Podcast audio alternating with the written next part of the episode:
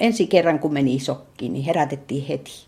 Ja sitten tota, niin, pikkusen jatkettiin aina sitä aikaa siinä sokissa, että puoli tuntia oli se, mistä ei menty yli. Näin kuvailee insuliinisokkihoitoa 50-luvulla mielisairaanhoitaja Riitta Koistinen. Riitta Koistinen on tämän jaksomme päähenkilö. Hän aloitti uransa aikana, jolloin psyykenlääkkeet olivat vasta tulossa ja hoitona olivat lähinnä erilaiset shokkihoidot. Minkälainen oli sinulla niin ensimmäinen kosketus mielisairaalaan? No tietysti oppilasaikaa olin ollut Kellokosken sairaalassa. Siihen aikaan Kuopion opiskelijat kävi opiskelemassa Kellokosken sairaalassa. Minä vuonna läksit opiskelemaan? 52. Just oli tunnu olympialaiset loppunut Helsingistä. Siihen aikaan oli tämmöinen tapa, että Kuopion, Seinäjoen ja Helsingin kurssit olivat yhdessä siellä. Mutta mikä sai Riitan lähtemään alalle? Alalle, jolla hoitokeinot olivat vielä aivan alkutekijöissä. Minulla oli sukulaisia mielisairaalassa. Ja tuota, sitten oli, siellä oli hyviä perheasuntoja. Voi nykypäivänä tuntua hassulta. Mutta itse asiassa juuri nuo hyvät asunnot olivat yksi tärkeimmistä syistä, miksi mielisairaalaan mentiin töihin 40- ja 50-luvulla. Mielisairaalat olivat yleensä kaukana muusta asutuksesta, ja siksi hoitajat asuivat niissä. Minäkin olin naimisissa, niin tota, ja taisi olla pari lastakin jo, niin, niin tota, se oli ihan lottovoitto se, kun pääsi sitten suoraan Harjamäellä siihen asuntoon. Harjamäen sairaala on nykyään museo. Mutta 50-luvulla se oli yli tuhannen potilaan sairaala Siilijärven lähellä Kuopiota. Siellä oli sitten tämä maanviljelys. Siellä oli lehmiä, hevosia, sikoja. Varsinkin heti sodan jälkeen mielisairaaloiden valttina oli se, että ne tarvisivat hoitajille varman leivän ja toimeentulon.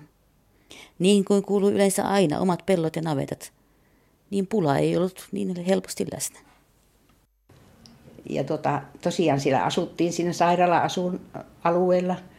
Se on lapsille ihana paikka.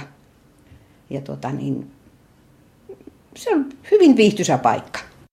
Oliko siitä paljon lapsiperheitä siinä oli, vaiheessa? Oli, että lapsilla oli hirmu hausko. Pihalla oli paljon lapsia. Ja sitten tota, se lauma aina kävi sillä navetalla ja kahtomassa sijat porsia joskus aina hevoset pääsi vappaita, vappaaksi siinä viisi, viie hevonen lauma, yksi, kaksi saattoi sitä pihan läpi. Ja, ja tuota, no sitten oli rannalla rantasauna tämmöinen henkilökunnan, missä saattoi käydä sitten, mitä vuokrattiin ja sitä saattoi käydä sitten uimassa ja kylpemässä. Harjamäestä parikymmentä kilometriä Kuopion päin sijaitsee toinen mielisairaala. Niuvanniemen sairaala. Siellä Liisa ja Kaarlo Leikoinen aloittivat mielisairaanhoitajina jo 40-luvulla. Kaarlo ja Liisakin olivat menneet mielisairaalan töihin varman elannon ja asunnon parissa. Mutta se maailma, johon Liisa ja Kaarlo menivät, oli vielä hyvin väkivaltainen. Virkeitähän ne semmoiset päivät oli siellä levottomalla osastolla. Niin, ihan, ihan virkeitä. Joskus sattui niitä yhteenottoja, mutta se nyt oli sitä työtä. Kuinka siis tavallaan sitä niin kuin, joutui kokemaan sitä sellaista ihan niin, ö, fyysistä väkivaltaa osastoilla hoitaa? No kyllä, sitä levottomalla osastolla joutui kaiken aikaa. Miten siihen tottu? No, ne oli aseet sen mukaiset, että totta kai. Niuassa oli kriminaalipotilaita ja muuten pahasti sairaita. Ja kun harhaisille potilaille ei vielä ollut kunnon lääkkeitä, siitä kärsivät niin potilaat itse kuin hoitajat. Puoliahan siellä piti pitää. Kyllähän sitä niitä tukasta, tukasta vetämisiä sattui ja milloin mitäkin. Että. Mutta se ei saanut vaihtamaan uraa. No ei. Se tuo työntekijänsä neuvo. Myös Liisan mies Karl kertoo, että väkivalta oli vain otettava osana työtä. Se ei joku se räväysaine, jos se on, mutta ei se pelata jatkuvasti. Siihen tottuu silmät, siihen tottuu korvat, sen kuuluu ja aistii kaikki niin tarkkaan, että se, se vie eteenpäin paljon. Niin että se tavallaan se väkivallan pelko esimerkiksi niin ei ole dominoiva siellä. Ei, ei, ei. Ei, ei sitä tule mitään, ei sitä jaksa, jos se on aina päällimmäinen. Ei, ei se ole. Niin se on tavallaan siis osa, työn osa, että on ollut myös sitä, mutta että se ei ollut päällimmäinen. Ei päällimmäinen, ei missään tapauksessa. Oppilasaikanakin olin kokenut sen Kellokoskella olon niin hyvin positiivisena. Minkälaisia ne oli 50-luvun alussa ne osastot? Ne oli aika suuria, suuria ja tuota niin, minäkin olin miesten osastolla siellä. Kun tämä kolmikko aloitti uransa mielisairaalassa, mielisairaalat olivat valtavia. Potilaita oli satoja, ellei tuhansia. Suurin osa potilaista oli diagnostisoitu skitsofreenikoiksi, koska sairausluokituksia oli yksinkertaisesti vain muutamia. Skitsofreniaa yritettiin hoitaa erilaisin sokein. Ensin olin yliyökkö. Siitä aloitin. Niin tuota, si, minä olin raskaana silloin, odotin lasta ja siihen aikaan ei ollut mitään näitä sairausvakuutusjuttuja eikä muuta. Ja mies tuli harjoittelijaksi sinne. En nyt muista, se palkka oli hyvin mitätön. Ja tuota niin, minä sitten isommahan kanssa siellä kiertelin osastoilla ja, ja tuota, sitten lapset rupesivat syntymään, niin piti vain soittaa, että nyt en tulekaan tänä päivänä töihin. Että minä käyn pyöräyttämässä nämä lapset. Liisa kävi synnyttämässä kaksoset ja palasi hoitamaan mielisairaita. Ja kymmenen päivää olin äitiyslomalla, kun menin sitten töissä. Silloin ei, koska olin tuota niin raskana tullut Harjamäelle, niin tuota, en saanut mitään palkkaa, eikä ollut mitään näitä etuisuuksia siihen aikaan. Ja kaksoset, minä kaksoset kävin tekemässä ja tuota, sitten, sitten menin osastolle töihin, levottomalle naisosastolle, 54 potilasta. Nykyisiä suljettuja osastoja kutsuttiin tuolloin levottomien osastoksi. No siellä oli kovasti levottomia potilaita ja kehitysvammaisia mukana. Ja tuota, kolme eristystä oli, joita käytettiin jatka, jatkuvasti, että olipa joku semmoinen potilas, joka periaatteessa asusteli sille eristyksessä ja sitten laskettiin vessassa käymään tai tällä tavalla. Pitkälle 60-lukua asti oli aivan tyypillistä, että mielisairaat ja kehitysvammaiset olivat samoilla osastoilla. Eli siltä osin elettiin vielä 1800-luvun perintöä. Riitalla oli koulutus, mutta osastolla myös hoitajat oli monen kirjava joukko. Mielisairaanhoitajia oli ja sitten saattoi olla tämmöisiä vippariksi sanottiin, kouluttamattomia hoitajia, jotka oli ensin harjoitelleet ja sitten, sitten hakeutuivat, joilla ei ole mitään koulutusta, mutta vippari, vippariksi sanottiin. Levottomien osastojen potilaiden hoito oli sähkö tai insuliini. Riitan ensimmäiseltä osastolta potilaat käytettiin insuliinihoidossa toisella osastolla. Että sieltä äh, käytettiin insuliinihoidossa jollain toisella osastolla, mutta sähkösokkihoitoja kyllä annettiin. Minkälainen kokemus oli ensimmäisen kerran antaa sähkösokkia? No, ei minusta nyt, en minä nyt mitenkään niitä pelästynyt. Että siihen hoitoon mentiin ja, ja tuota, meitä oli useampia hoitajia, jotka, jotka tuota, niin, oli siinä mukana ja lääkäri antoi sitten tämän hoidon. Sähkön antaminen oli myös osa Kaaron ja Liisan työnkuvaa. Sähkötolpat ja kapula suuhun ja napsautettiin ja siinä se sai semmoisen kouristuskohtauksen. Karlusta ensimmäiset kokemukset olivat kaikista huolimatta aika rajuja. Onhan se.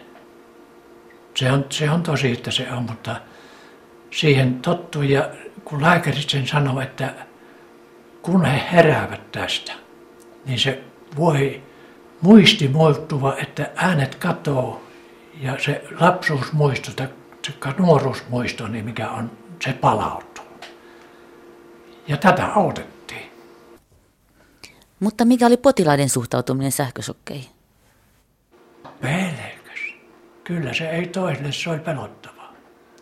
Hirveän pelottavaa, mutta sen nostettiin vaan sinne, että siinä piti olla miehiä, että se kun on mies ilmassa, niin silloin mennään. Ei hän muista siitä mitään muuta kuin sitten sen muistaa, että minkälaista oli kun meni ja sen mikä sitten herää, että kun ajatusmaailma muuttuu onnistuneille potilaille. Niin se, sehän oli hyvin mielenkiintoinen. Mutta toinen yleinen shokkihoito oli siis insuliini. Miten se insuliinihoito niin kuin meni? No siinä tuota, niin, lääkärihän määräsi siihen. Ja tuota, oli semmoinen lista, minkä jo, lääkäri tarkasti joka päivä ja merkitsi siihen se insuliinimäärän, paljonko annettiin. Ja tarkoituksena oli jatkaa niin pitkälle, että potilas tai menetti tajuntansa.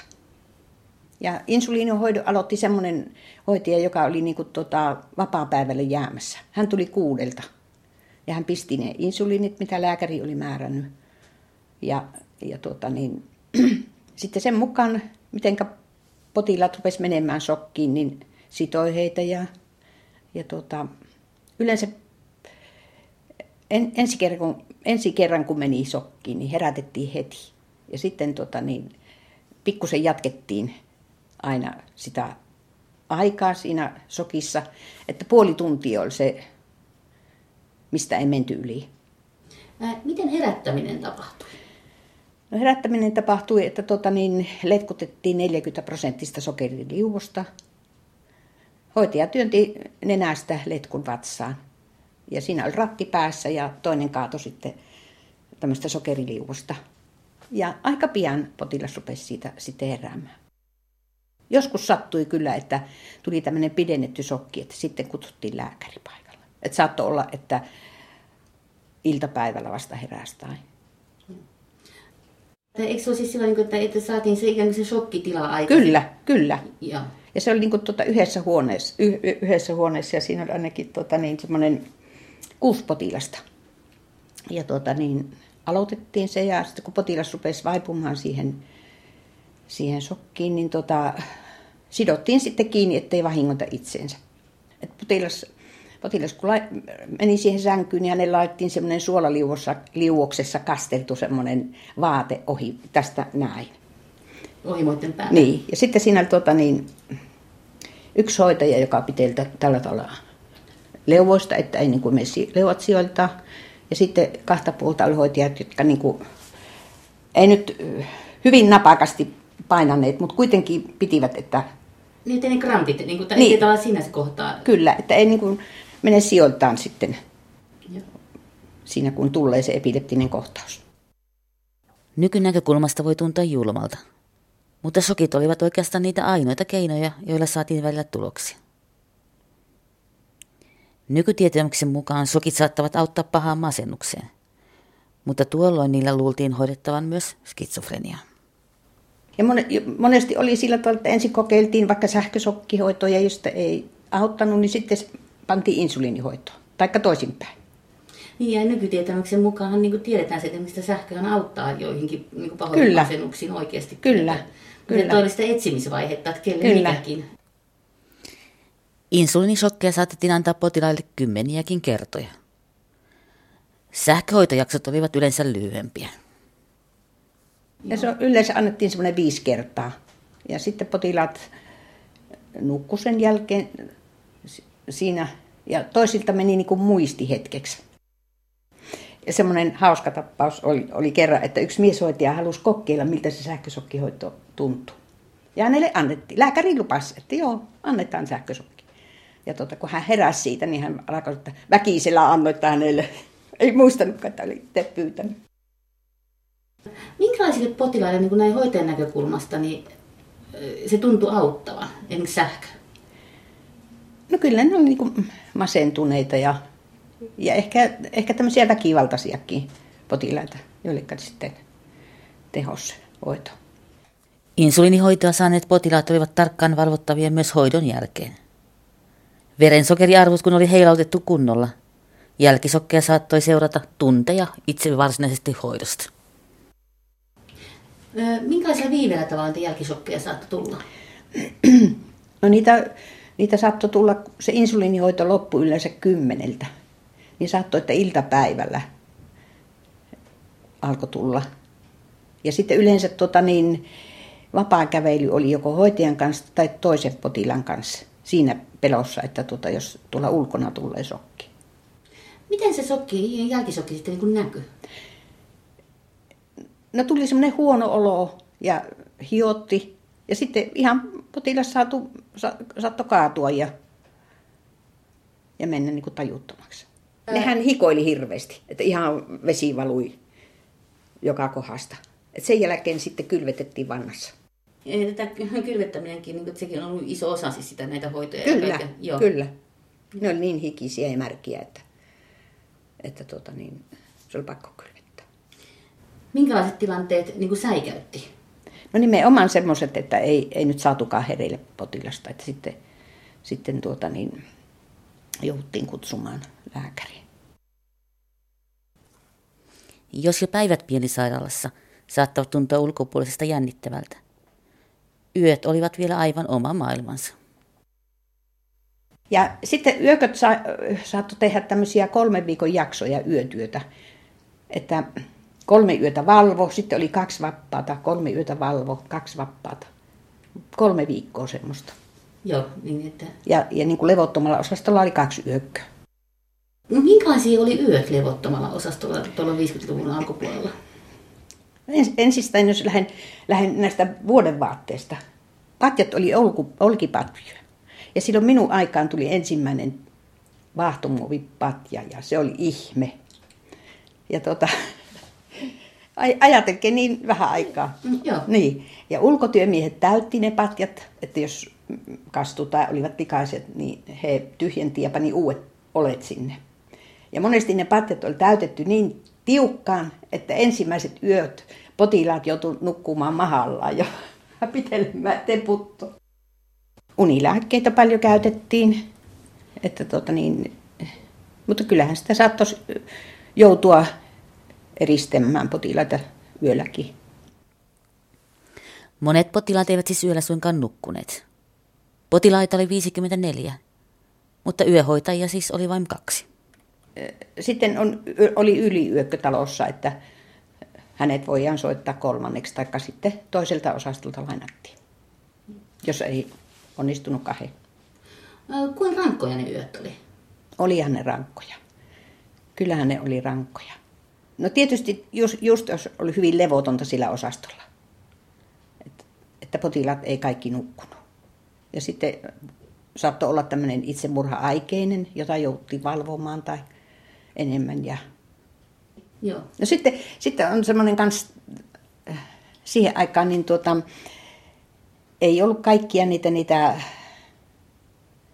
että jouduttiin ajamaan potilaita pissalle. Sekin on jäänyt mieleen.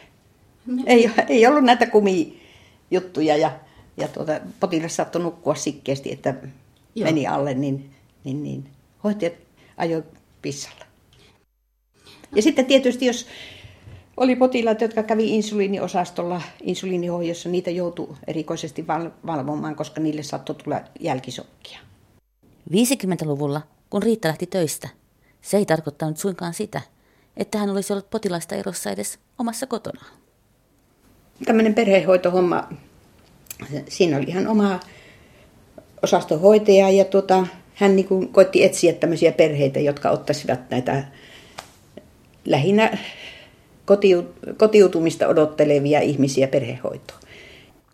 Riitan perheen luona asui useampi potilas 50-luvulla. Ja niinpä meillä hoitajilla oli paljon näitä perhehoitopotilaita osa kotona. Ja sitten lääkäri kävi, perhehoidon lääkäri kävi silloin tällöin, sanotaan kerran kuussa kyselemässä, miten menee ja, ja tällä tavalla. Ja se, muistaakseni sairaala maksoi jotakin siitä, että se potilas oli perhehoidossa. En muista summaa yhtään, mutta, mutta tota niin. Ja sitten tietysti vaatte, potilasvaatteet tuli sairaalasta taikka, taikka sitten olivat siviilissä. Ja jos potilas ei asunut kotona, Riitta saattoi kuitenkin esimerkiksi soittaa lastenhoitoapua sairaalalta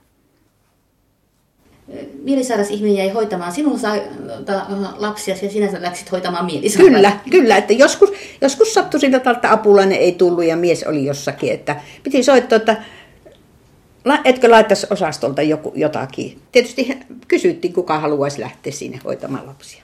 Ja sieltä tuli joku, joku aina ja sitten minä pesin töihin. Riitan mukaan hoito ei muutenkaan ollut kovin byrokraattista. Ratkaisut olivat välillä hyvinkin luovia. Jollekin potilaalle saattoi olla tärkeää se, että häneen luotettiin. Joo, silloin, silloin kun olin levottomalla osastolla, niin oli yksi, yksi semmoinen nuori naispotilas, jolle annettiin, muistelen, että eniten oli viiden hoitajan palkat. Valtakirjat ja hän Siilijärveltä kävi pyörällä hakemassa meidän palkat. Jota kaikkia tämmöisiä ei voisi nykyään kuvitellakaan. Joo. Että se on sillä tavalla mukava. Hän, hän toi rahat ja sillä siisti. Niin, että se oli sellaista inhimillistä. Kyllä, kyllä, mikä minusta nyt puuttuu. Nyt on niin, mitenkä minä sanoisin, sillä tavalla hävinnyt tämmöinen inhimillisyys.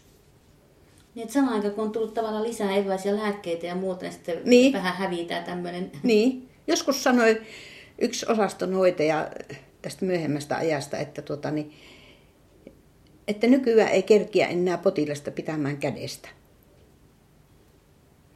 Hän oli, hän oli tämmöinen mummojen osastolla, niin tuota, että kun niin paljon on tietokone ja koko ajan sitä ja on kokouksia ja kaikkea, niin, kaikkea tämmöistä. Että se, se jollain lailla on se inhimillisyys hävinnyt.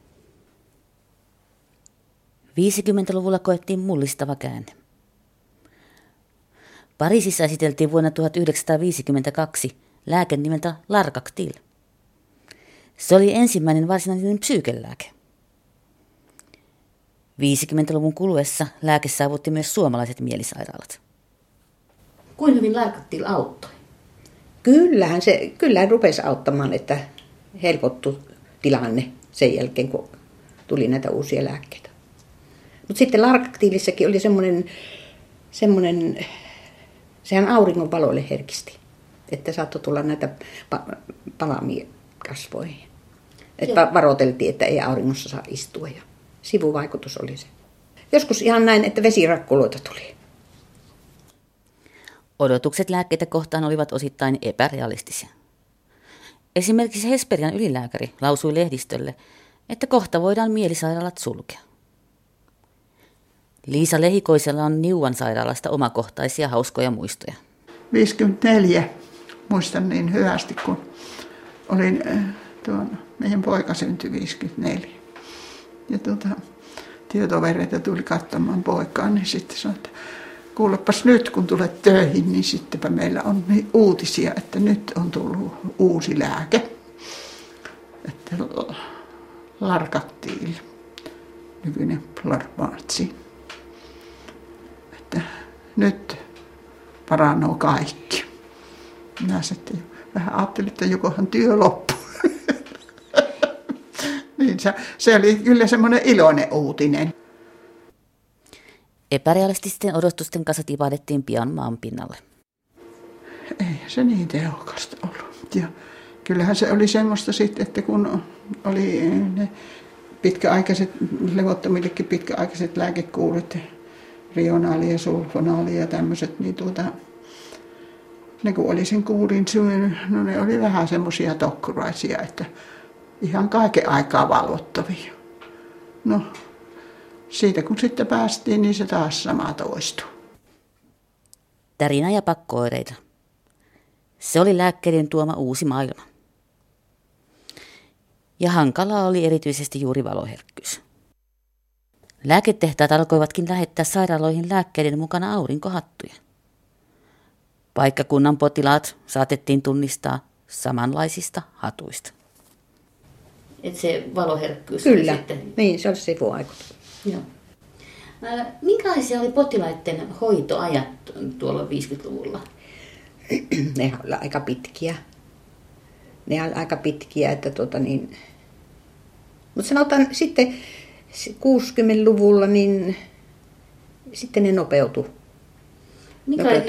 Minkälaisia silloin 50-luvulla oli?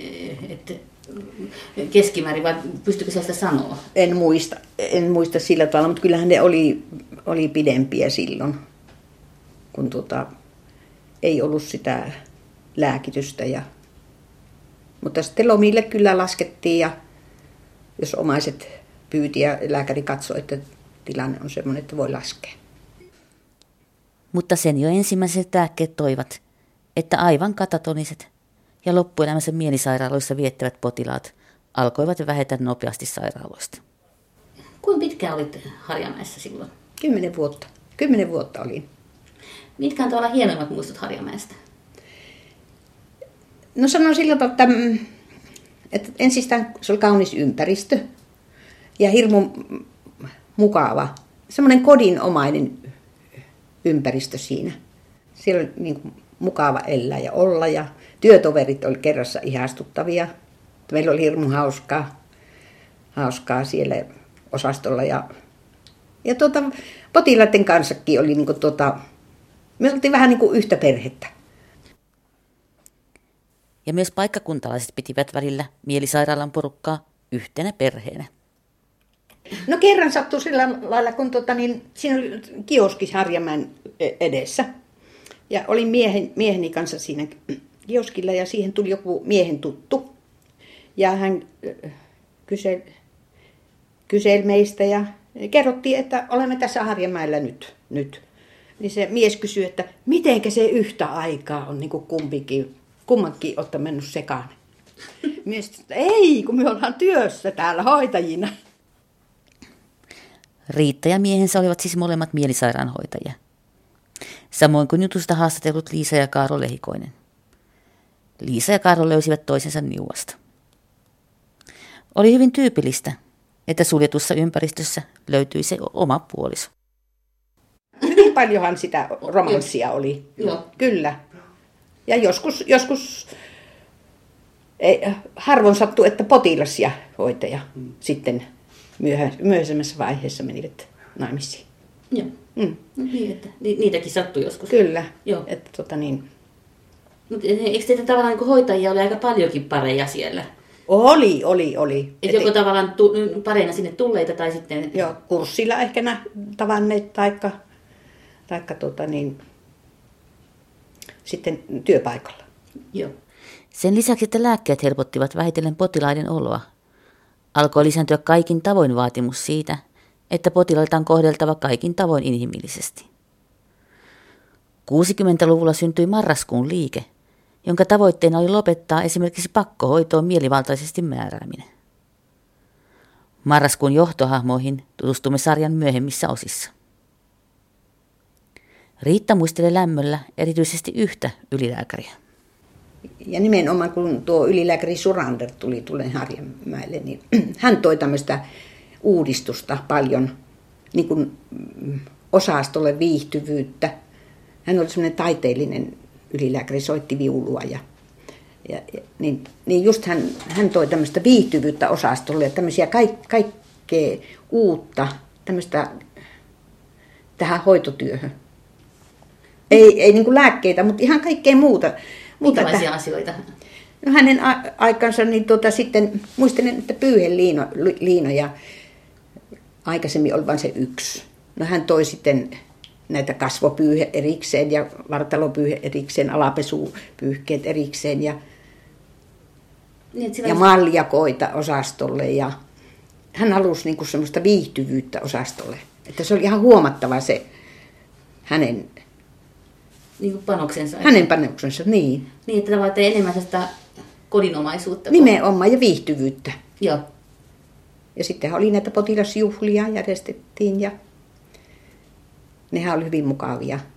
Siellä oli joko henkilökunta esitti, taikka potilaat esitti ja sitten oli tanssia lopuksi. Ja Yksi inhimillinen hoitomuoto on ollut tyypillinen mielisairaaloille jo 1800-luvulta asti. Maatyöt ja muu käsillä tekeminen. että siinä kun oli, maanviljelystä harrastettiin siinä Harjamäellä, niin siinä oli ne pellot. Että siihen ei niin kuin päässytkään tulemaan. Joo, niin että se oli sillä niin kuin... Niin, että sitten ulkotöissä oli yksi hoitaja, joka kävi keräämässä halukkaita osastolta ja olivat sen ruokailu asti ulkotöissä ja sitten taas ruoan jäl- jälkeen vai jäikö ne sitten osastolle. Mutta kuitenkin, että paljon potilaita oli siellä ulkotöissä tekemässä ihan tämmöistä maanviljelystyötä ja milloin mitäkin. Mutta koska kaikesta huolimatta oli kyse sairaista ihmisistä, oli työ myös hoitajille henkisesti välillä hyvinkin raskasta. Minkä Riitta koki urallaan kaikista vaikeimmaksi? Ehkä just tämmöinen hyvin ahistunut potilas, että jota on niin, ei tahdo saada sitä apua menemään perille. Tai sitten tämmöinen itsemurhapotilas, jota pitää niin hirveästi seurata. Ja nämä on niin semmoisia ahistavimpia tilanteita.